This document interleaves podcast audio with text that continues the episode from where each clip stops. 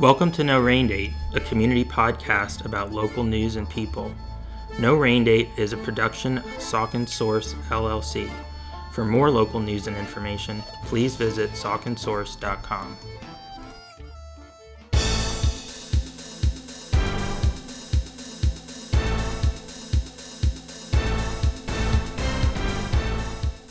Hello, No Rain Date listeners, and welcome to another episode of your favorite podcast for local news and interviews. I'm Josh Popichak, the host of No Rain Date and the publisher of Saucon Source, here with the headlines for episode 46 and the week ending March 20th, 2021. This week we celebrated St. Patrick's Day, about a year after coronavirus locked us down right around that holiday and changed our lives forever. So it was a different St. Patrick's Day celebration, certainly, than we had two years ago, and probably different from the kind we will ever have again. But I think everybody was excited to be out and just doing something. Thinking back to a year ago and the fear and anxiety that gripped many people just as cases began to soar and we basically saw life come to a complete halt. And we have reflection back on that that I'm going to talk about in a little bit. But before that, I wanted to highlight the great happenings socially that were in Hellertown this week. We had our photographer Chris Christian out on St. Patty's Day at two fine establishments that I'm a big fan of Braveheart Highland Pub and the Beam Yard at Steel Club. And both were festively decorated and welcoming to guests who were in the spirit of St. Patrick's Day. Braveheart had a tent set up in their parking lot. They had, of course, their traditional Irish breakfast buffet, which is wonderful. I've enjoyed that a number of times.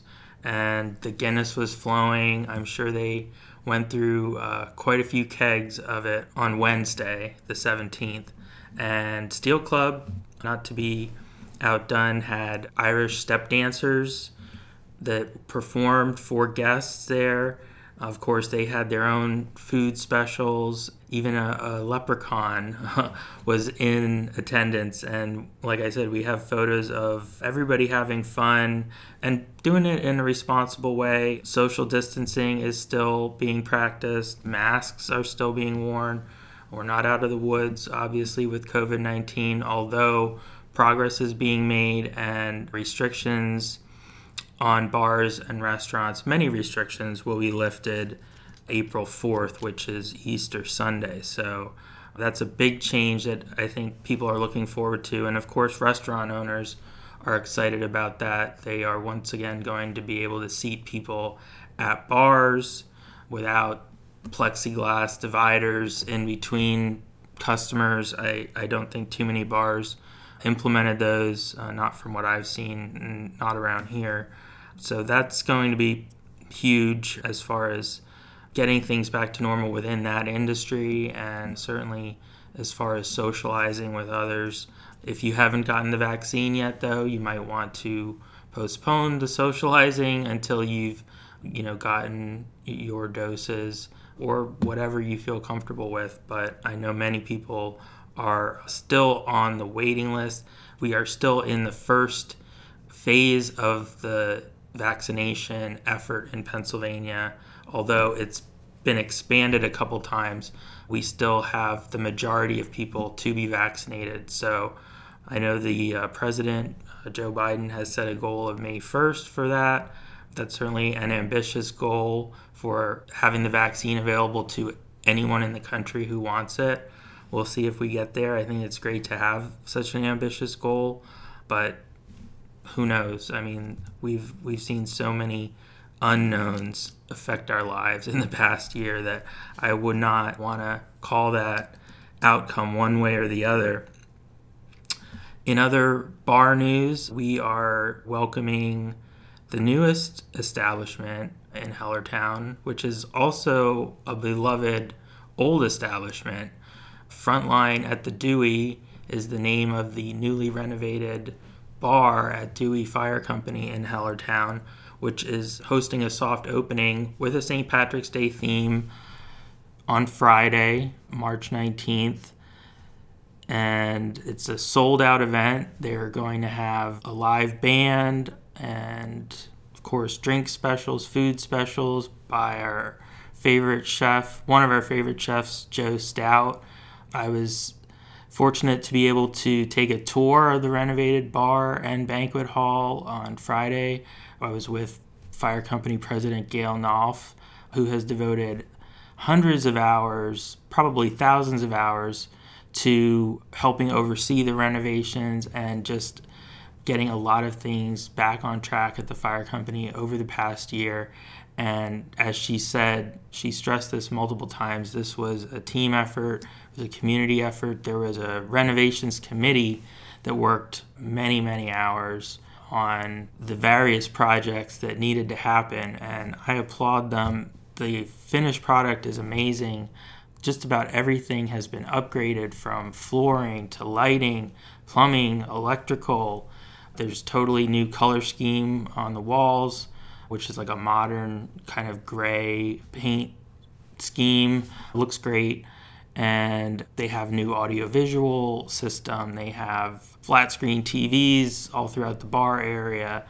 And of course, a point of sale system to make transactions easier for staff and the customer. There's a patio area that will be fantastic come the warmer weather. It does, it's not set up for customers just yet, but Gail said that they will have, of course, table seating outside with umbrellas, and they have patio heaters already that can be used when the temperature dips down a bit. It's all very exciting, and I have an article with many photos in it on Saucon Source. I would encourage you to check that out. Of course, it is a a club, so unless you're a guest, you need to purchase a membership. However, they are discounting memberships for 2021 to just $5. And that's in the spirit of community and to encourage more people to join, of course, which I'm looking forward to doing. I want to support the fire company uh, because they support us, and uh, and you'll be doing that when you join and frequent Frontline at the Dewey. All of the proceeds from the bar and the banquet hall will directly benefit fire and EMS services that are provided by the company to not only the residents of Hellertown, but surrounding areas because of mutual aid agreements. Dewey's work doesn't end at the borders of Hellertown. They are often on the scene of fires, accidents, and other situations outside of the borough. So I, I, think it's it's a great thing. They're not trying to compete with other establishments either, as Gail stressed. She also singled out Spurk Brothers, Incorporated, a local commercial construction company owned by our friend Mr. David Spurk, who also owns Steel Club. Spurk Brothers has the craftsmen on staff to do just about any project and do it well. And they donated a significant amount of labor and expertise to the project at Dewey. You'll see some of their fine work on display there, along with incredible memorabilia from the fire company's long and storied history. Dewey was founded in 1898, so there's almost 125 years of history, and they have a, an incredible museum inside the fire company. They will be showcasing some of those pieces of memorabilia on a display case on the walls. They will have historic photographs displayed. That is still being finished up. The work isn't 100% done, but they're at a point now where they really want to open those doors and start welcoming guests in, and of course start seeing revenue from from this long project, which has lasted over a year. COVID nineteen certainly didn't help get it completed any faster, but in a way, it may have benefited the fire company and everyone in the long run because I think it bought them some time and encouraged the company to take their time with the renovations and put a lot of thought into them rather than maybe just oh, we have to open this place as soon as possible. you know, get people in the seats again. That wasn't what happened, and, and the end result is remarkable. I think you'll really enjoy it. Check out our photos, and of course, follow Dewey on Facebook, Instagram. There are separate pages for the banquet hall and the fire company, so I would recommend following both, and also Chef Meals, which is Chef Joe Stout. He's also on Facebook and Instagram, and his food is fantastic. The full bar menu is yet to be unveiled, but I can guarantee it's going to have a lot of great items on it sandwiches, fries, of course, and other surprises. Check that out. In local traffic news, we reported on Friday about a road closure that may impact your daily commute or your trips to the store. This is going to be in Upper Saucon Township beginning April 5th. Flint Hill Road will be closed between Passer Road and New Street for road widening work being performed by a local utility at Passer Road and Flint Hill Road. I'm not sure if this is related to the work on the other side of 309 on Passer Road, which was done last year. That was done in combination with the Wawa project going on at 309 and Passer. So this is happening pretty close to there. It will be closed through April 30th, and there will be a detour utilizing Passer Road and Suter Road.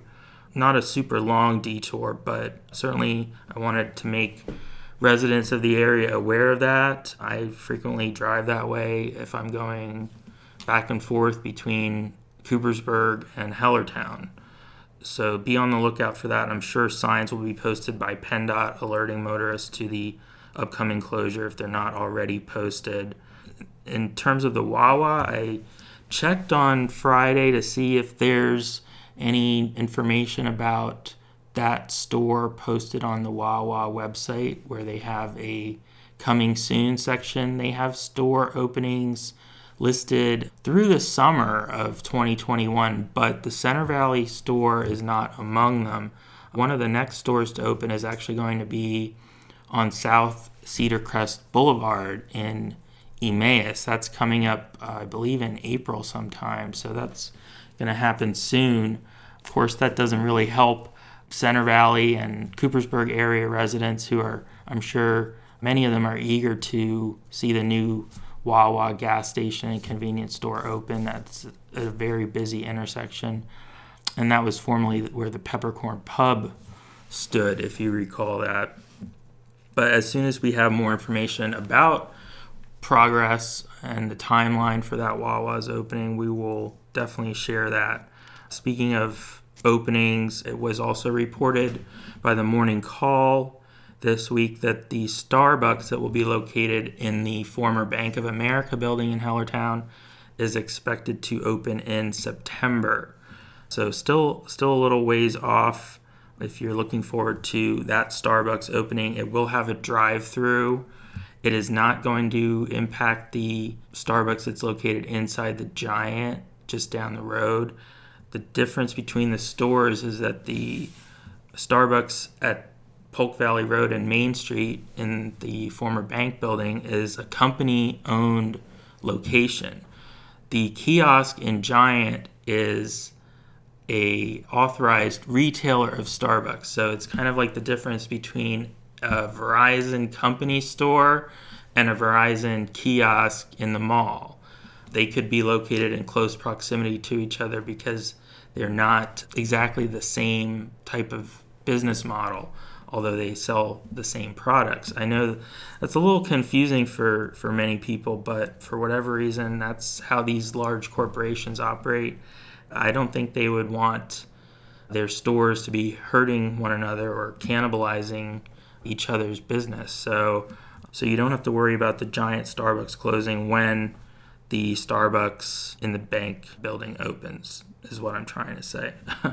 but we will, of course, continue to follow that and let you know if there are any updates on the opening timeline. I'm not sure if COVID 19 slowed down the progress on these commercial projects. It's certainly possible. Uh, both of them were announced uh, before the pandemic, So we've sort of seen stopping and starting at both locations too. Uh, I know in particular the Wawa seems to be like that. So I can't really explain why. You know, they'll work for a few weeks and then maybe a month or two goes by with seemingly nothing happening there. It may have to do with the engineering process, permitting for these sites.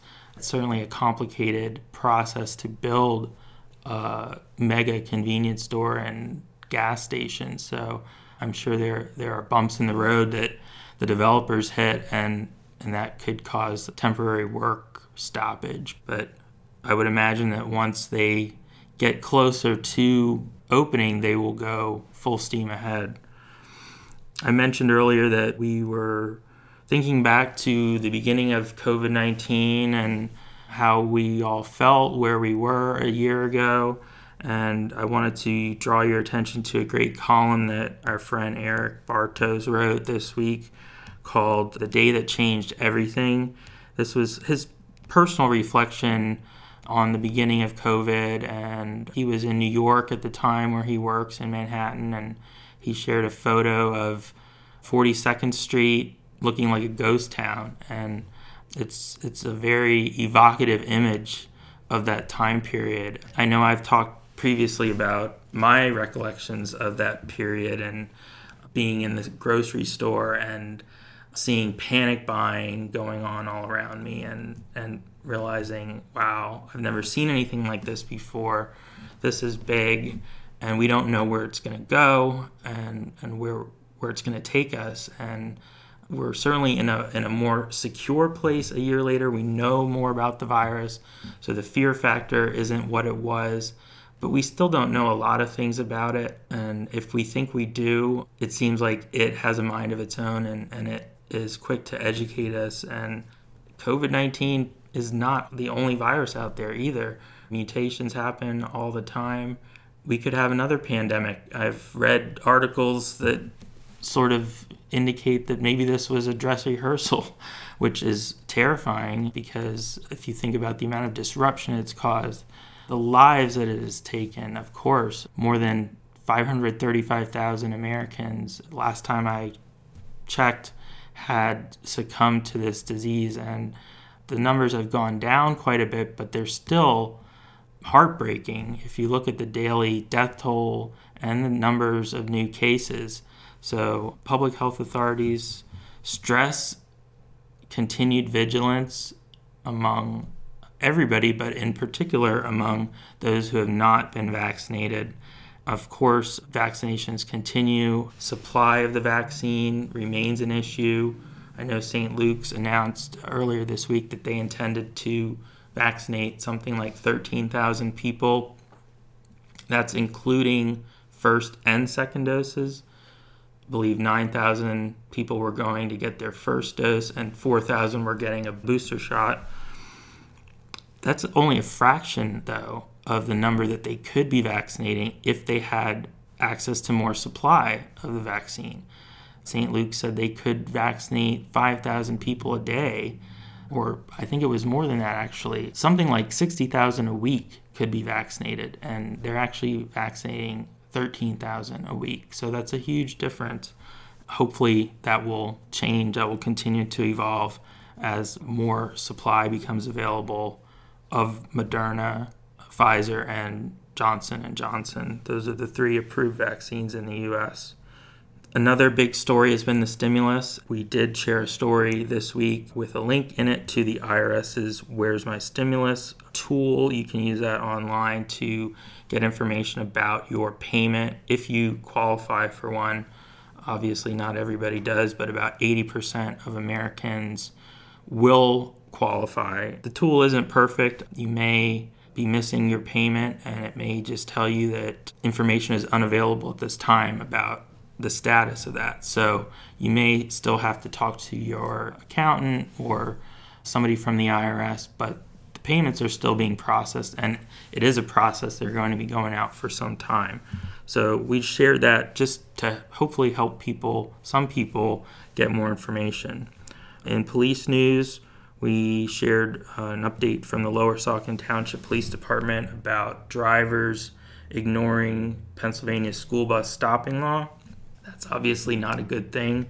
Police said they cited two different motorists this week for allegedly not stopping for a school bus that had its red flashing lights on and the stop arm extended. The penalties for failure to stop for a school bus, if convicted, can be pretty severe. In addition to a $250 fine and five points on your license, you will have your license suspended for 60 days automatically. So, of course, nobody wants that. Just be a defensive driver, and uh, whatever you're rushing to is not that important if it's causing you to not stop for a school bus. So, please uh, keep in mind that school is open and buses are on the roads for a few more months. Do your duty as a responsible driver to stop when you see them. Lastly, I wanted to touch on a story that we shared that was actually published by the, this was a Spotlight PA story, statewide distributors of news, and we are part of their networks. But this particular story is about partisan news websites that are masquerading as authentic, objective local news sites. And it drew my attention because some of the sites particularly target Lehigh Valley and Bucks County residents. For example, there's a site called the Lehigh Times. There are also sites called Lower Bucks Today, Central Bucks Today, and Upper Bucks Today. I thought it was interesting there's a site called the Northampton News. I'm presuming this is targeted towards Northampton County, but Northampton is actually misspelled. It has two H's. So hopefully that will be a red flag for uh, visitors to that site. I don't know how you could launch a local news site and misspell the name of the area that you're covering in the masthead. I mean, come on, like that's pretty sad. But these sites are all owned by a company called Metric Media. I had not heard of this company before, but uh, apparently, their owner has ties to the hotel industry, and many of these sites published a series of stories about the impact of COVID 19 restrictions on the hotel industry. This was highlighted in the Spotlight PA article. So, certainly, we need to remain vigilant about the news sources that we're following question the accuracy of the information. If something seems off, you know, I would encourage you to investigate it or uh, reach out to a local publisher you trust. Certainly, I'm always available to answer questions about news, and I've, you know, been in this industry for 15 years.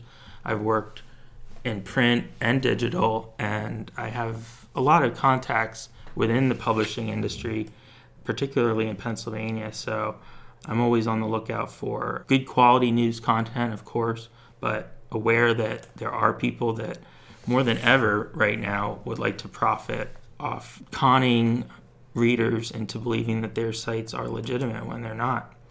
So that is our news roundup for this week. And as a final note, I would like to send a birthday shout out to my grandfather, Dr. Howard Cox who celebrated his 97th birthday on March 18th. We were fortunate to be able to gather together as a family. One year after his birthday, his 96th birthday was canceled due to COVID 19, and we had a very special celebration. So we love Grandpa, Dad, Howard, and uh, we appreciate him, and we're so thankful that we were able to celebrate his birthday with him as I'm sure you are with your loved ones. Hopefully, we'll continue to have more of those gatherings as COVID 19 begins to ease. Thank you for joining us, and we'll see you next week.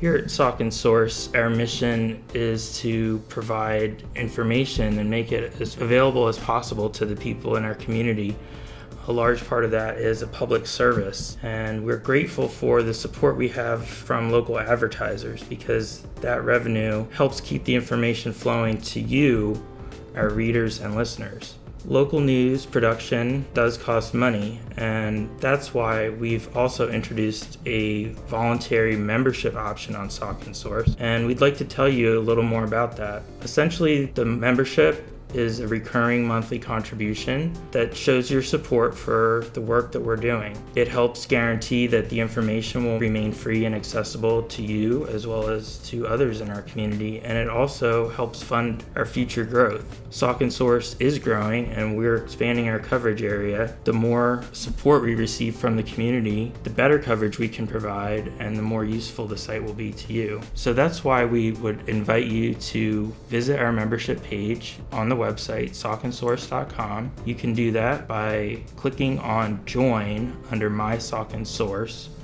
which you'll see on the right side of your screen if you're on a desktop, or at the bottom of any article page. You'll see several membership options, including a monthly membership for $7, a four month membership for $25, or a yearly membership for $70. These are strictly voluntary contribution levels, and they're not any part of a paywall. There's no requirement to contribute. But we are grateful for those who have already done so, and we hope that you will consider purchasing a membership in the future.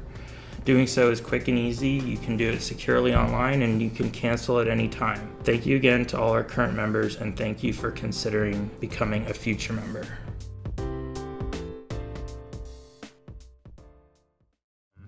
It's my pleasure this week on No Rain Date to welcome Hal Warner, who's the CEO of the Lehigh County Humane Society and an advocate for animals in our community. Thank you for joining us.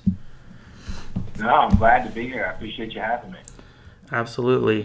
I'm a huge animal lover and supporter of, of what you do, and that's why I wanted our listeners to learn more about what the Lehigh County Humane Society does. You have a, a long history. I was reading a little bit about it on your website. You were actually founded in 1906, so that's a lot of years of helping animals, and I'm sure the society has has evolved and grown quite a bit over the years. Can you talk a little bit about the history and and how it's become the organization that it is today?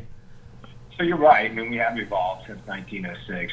You know, the the the, the world of animal welfare has changed a lot just in the last you know 20 to 30 years.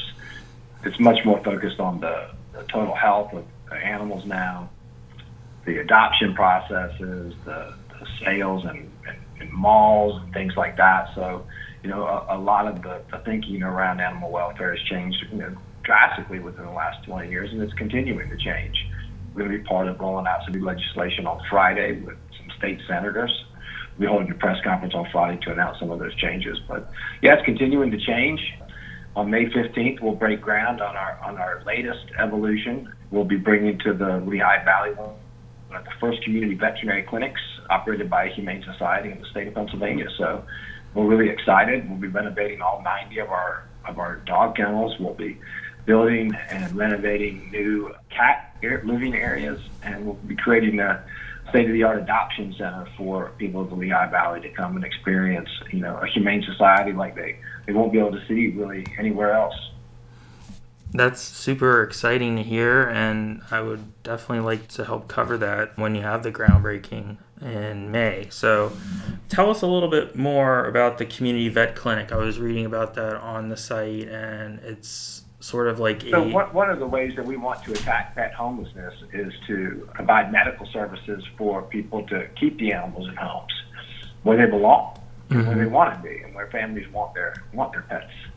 But we also know the challenge that families face with the high cost of medical care. You know, caring for an animal in the appropriate manner is very expensive nowadays.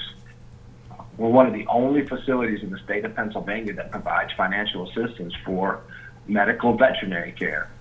So, it, you know, going above and beyond what our already, you know, really competitive prices are, someone's in, you know, really dire straits and, and has to make a, you know, a decision of what, whether to surrender their pet based on medical care expenses. And there's a lot of times that we can help them with those expenses and, and keep that animal in their home. So, you know, right now we currently run one surgery center when we expand into the new community vet clinic, we'll have three wellness exam rooms, state of the art digital x ray. We'll be able to do lab work for people. Uh, so really, we're going to be able to provide the whole, you know, gamut of services for, for, for animal care for pet owners in the Lehigh Valley. So it's a really exciting time for us. You know, we know that there's so much need out there for, for people to get medical services for their for their animals at affordable prices, and we're doing that. So it's, a it's a great feeling sometimes when we help, you know, someone who thinks that they're going to have to surrender their animal or euthanize their animal, you know, rather than pay for medical care, when we can help them, you know, get that animal healthy and get them back into the home where they belong.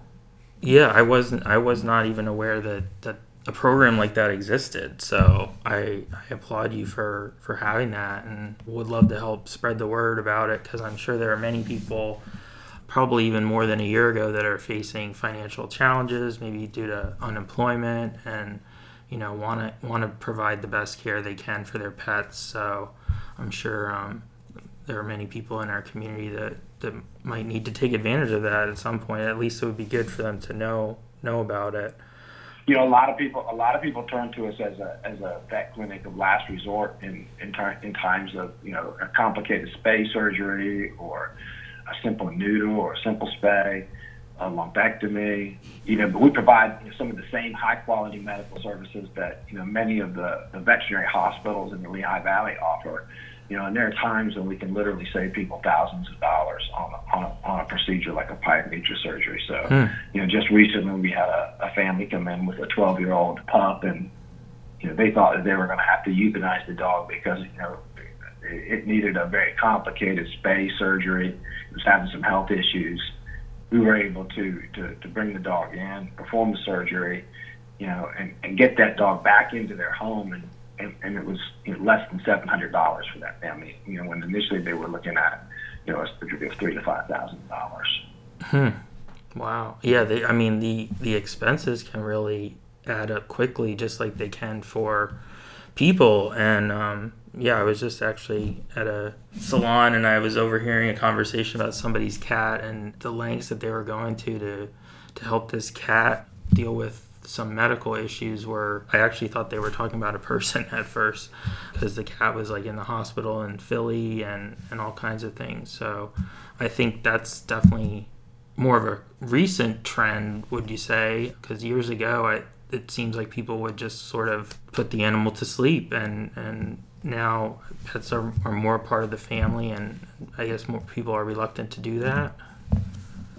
Absolutely you, you know that's why we raise money. We raise we, we raise money from you know our public you know campaigns to to help people offset those medical expenses. So we fundraise all year long to help you know keep our humane society open and keep our vet clinic going and because you know the medical services the, what we charge you know, just barely you know covers the cost of what we're doing for the community. Right. That's why we're out raising money all the time.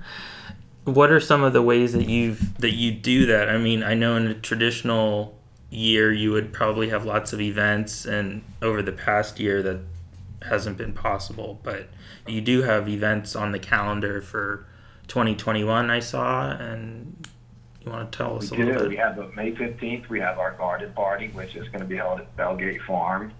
It's going to be an afternoon social with an auction of you know garden variety type items like trees and shrubs and you know, things like that since it's spring and it's an opportunity for people to be outside and, you know, social distance and, you know, and have a good time still. We also, you know, have our golf tournament in the fall over at Old Homestead, you know, golf course, which is a, a New Tripoli. Mm-hmm. We actually had it this year, so it's, uh, you know, oh. we get to slow down. You know, COVID didn't slow the Humane Society, and we Good. down you know, we stayed open. You know, we were adopting out hundreds of animals every month. You know, our vet clinic stayed open. We continued to provide neuter and spay services and vaccinations to the community. So, you know, we were actually a lot busier than we normally would have been throughout the COVID process. So, it was a strange year for us.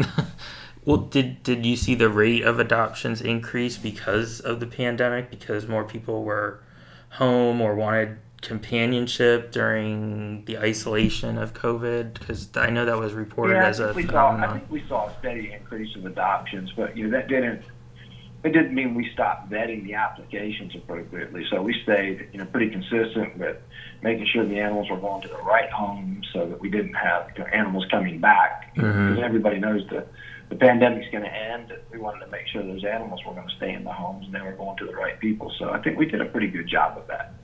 So I was proud of our adoption team. Describe the process a little bit as far as adoption and, and what kinds of So things you everything look is for. online now, so you can you can fill out the application online. We'll we'll vet it, we'll Mhm. research it within seven days, and we'll get back to the potential adopter whether the application's been approved or not. You know, so all of that is done online, and then you can start looking at the animals online, and and then you can schedule your meet and greet online too. So.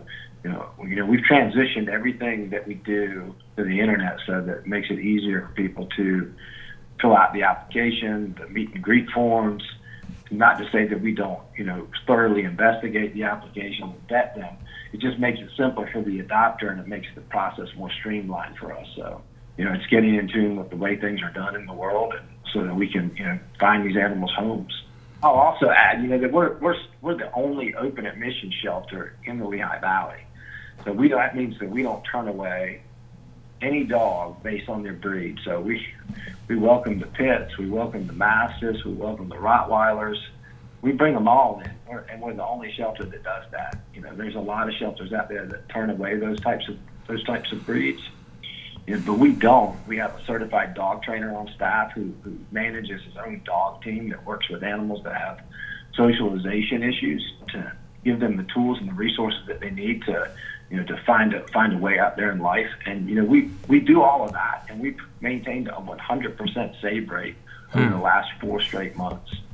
So we've gone from being a, a three years ago being a really high kill shelter where our save rate was probably around 67%, but because we're we are, we are so focused on saving the lives of these animals, we've we've run four straight months now with a 100% save rate, you know, without turning animals away. Wow, that's fantastic, and and yeah, I mean that's a lot of work for sure to pull that off. Do you take in strays like from communities, like police departments, or like how does? So we do. We, we work with Bethlehem. We work with Allentown. We work with several of the smaller municipalities like Whitehall and Upper Saucon and uh, Mhm. Upper Milford, Emmaus. We provide animal control services for those those townships as well. It's a good partnership that we have with these municipalities that provide services to the people in the community that you know provides a safe haven for these dogs that end up being strays or sometimes abandoned or you know just get loose and get lost. Yeah, that continues to be a, a problem, and I mean that dumping of, You know, the other dogs. benefit of, of, of us partnering with these municipalities is that we have a, a vet and a, and a medical team on staff. You know, they're full time. They work for us. When there's an animal that comes in that's a stray that has some issues, like a like this dog Mulan that we just got that came in was probably a stray for, for months and months, probably surviving on wood, just really emaciated. Hmm. You know, Mulan came to us and you know, she went through medical intake. She was evaluated by our, our veterinarian and, and his medical team. You know, she's on a special diet now. She's getting walked three, five times a day with, by our volunteers and our staff. And, you know, we, she's only been here for a, a week now, and we're already seeing some great results from her. So, you know, that's one of the benefits of partnering with the Lehigh County Humane Society is that we have that, that vet clinic on Mhm. site you know, that can help these animals as they come in. Right. Yeah, I was I was just gonna say that it just seems like I know it's an issue, it's an ongoing issue in many places, but like I often like have reports of dogs and it's usually pit bulls being dropped off or abandoned in lower Saucon or vicinity. You'd think after all these years like there would be less of that, but it doesn't seem like a problem that ever goes away. And I'm just wondering like you know what your thoughts are about that is does there need to be more education uh, or awareness of you know animal I think, cruelty I think there's a lot of ways that you could you can attack that kind of an issue, and you know I think we are. You know we're you know we're attacking it with mandatory spay and neuters on all of our adoptions. hmm We're attacking it by making sure that the animals that we adopt out are going to the appropriate types of people, the appropriate homes. we're attacking it by providing, you know, reduced, you know, expenses on, on medical fees. You know, so there's there's a lot of ways that that that, that, that abandonment issues can be attacked, and I think that you know we're working on a lot of those those issues. So I, I think you know over the next few years we'll start to see the results of some of the hard work that we're putting in now in terms of the number of strays in Lehigh County. Does it help when there's a situation like a couple years ago? There was this, an animal hoarding situation that became known as Beagle Mania, where about 65 beagles were rescued by Lehigh County Humane Society from a home, and then it sort of blew up and became this national news story, and there were songs on the radio about it, and and and I don't I don't know how much it helps. I mean, I think that that's a that's a pretty unique situation, and you know it it, it brought a lot of attention to the to the issue. But I think you know that there are still going to be bad pet owners out out in the world, mm-hmm. and we can continue to fight that on on the front by employing a humane police officer, which we do. We have the only humane police officer employed by us in the county of Lehigh, so she covers the entire county, provides humane police officer services to all of the municipalities, even the ones that we don't have, you know, financial partnerships with. Yeah, I wanted to ask you a little bit more about about her and and how that works. So, like, if you if somebody reports suspected animal cruelty to, say, the Allentown Police Department, will they refer that to her then, or? Yes, yes, it gets referred directly to her, and then she investigates the matter. And, and she probably goes out on about twenty calls a week. Hmm.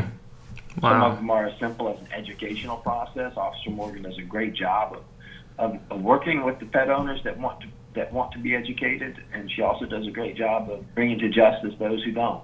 So I think I think she's she's a perfect fit for the role that, that she's in, and she's very dedicated to providing you know animal welfare services out there in the county. Yeah, certainly an important job, and grateful to have somebody like that in that position. What are some of the funding challenges for you, like currently, and you know, you, I know you've had a capital campaign, and, and that's going to help, you know, with the new. So that's our current challenge right now is that we're that we're getting ready to break ground on the 3.9 billion dollar expansion. We still have about 300 thousand dollars left to raise for it. I mean, we're still going to break ground on May 15th, and we're going to continue to raise money to pay off the project during its construction. But you know that that last 300 thousand dollars, the hardest 300 thousand. So we're still hitting the hitting the pavement every day. We're still hitting the phones every day, and we're still you know you know soliciting contributions you know through the direct mail programs that we have and through you know our social media campaigns and. I don't have any doubt that we'll get that 3.9 million dollar mark. We were fortunate enough to qualify for a, a, a state grant through the RSC, RACP program thanks to Representative Pete Schweyer, Mike Schlossberg, Senator Browne for, for helping us through that process in the city of Allentown. Mm-hmm. We received a, a $1 million matching grant from the, the state of Pennsylvania to help this project see its end. Hmm. That's fantastic.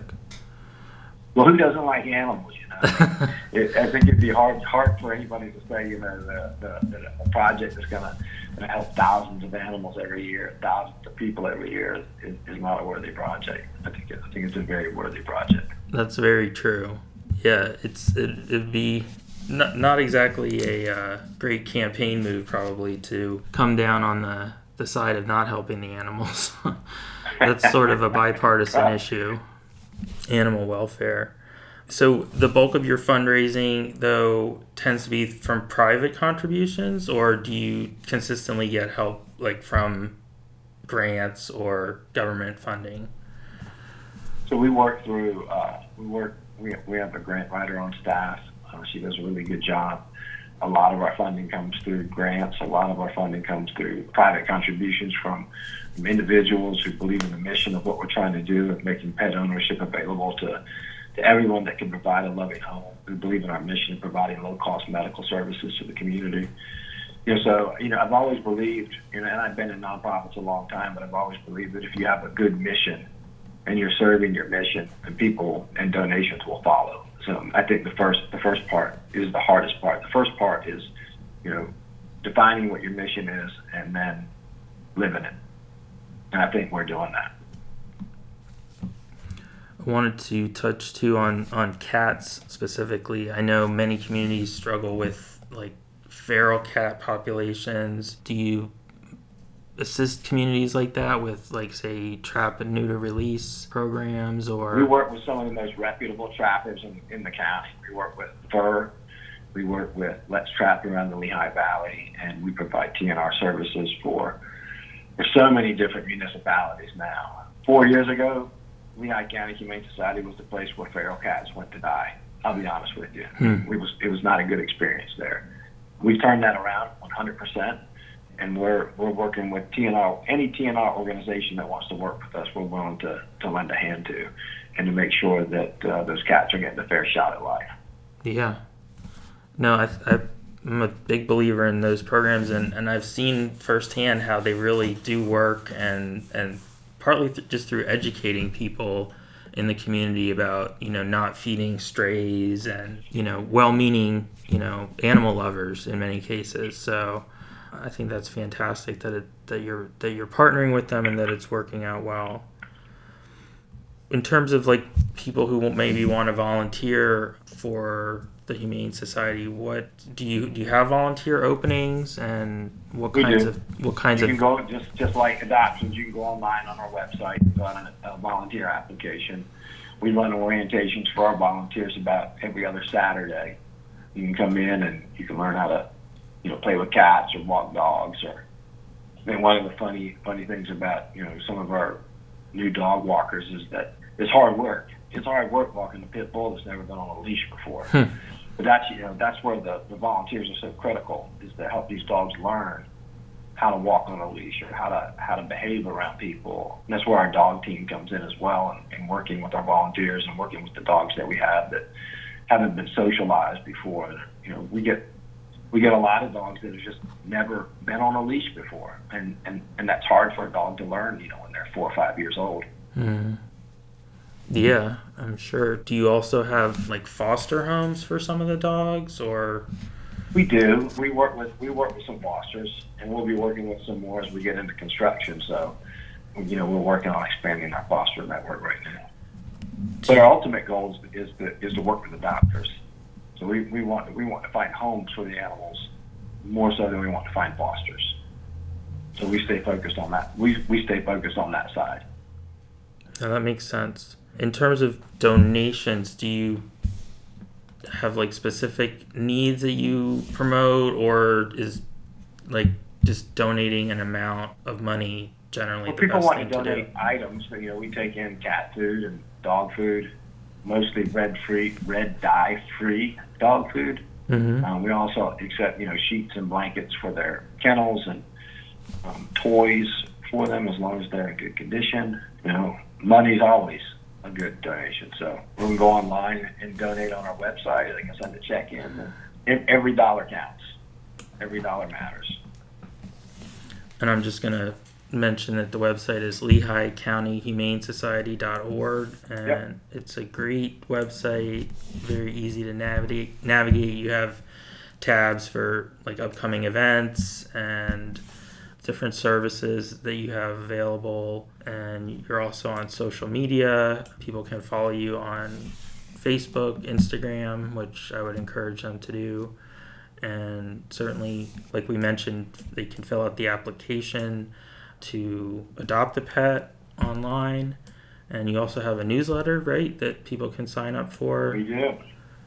to keep in touch with or stay updated on on everything that's going on i'm going to sign up for that because i don't think i've done that and i want to keep up to date with all your your events and the exciting groundbreaking that's coming up Yep, come on out, May 15th, 2 o'clock. I will definitely put that on the calendar. Well, thank you so much for joining us, Hal, and for all the information. thanks for having me. It's my first podcast. well, you did great, and thank you for everything you're doing for pets in need and in Lehigh County and beyond. We've been recording No Rain Date since late 2019, and we've produced a fair number of episodes at this point. We would love to hear your feedback about what we're doing. What makes you tune in every week? What ideas do you have for interview guests? Is there something that you think the podcast is missing? Feel free to share your thoughts, whether they're good, bad, or indifferent, with us. You can do that by emailing Josh at josh at sauconsource.com. No Rain Date is a local news and information podcast, and we focus on the Saucon Valley. However, our guests are from the Lehigh Valley and beyond. So please try and keep that in the back of your mind when you're thinking about ideas for future episodes. Thank you.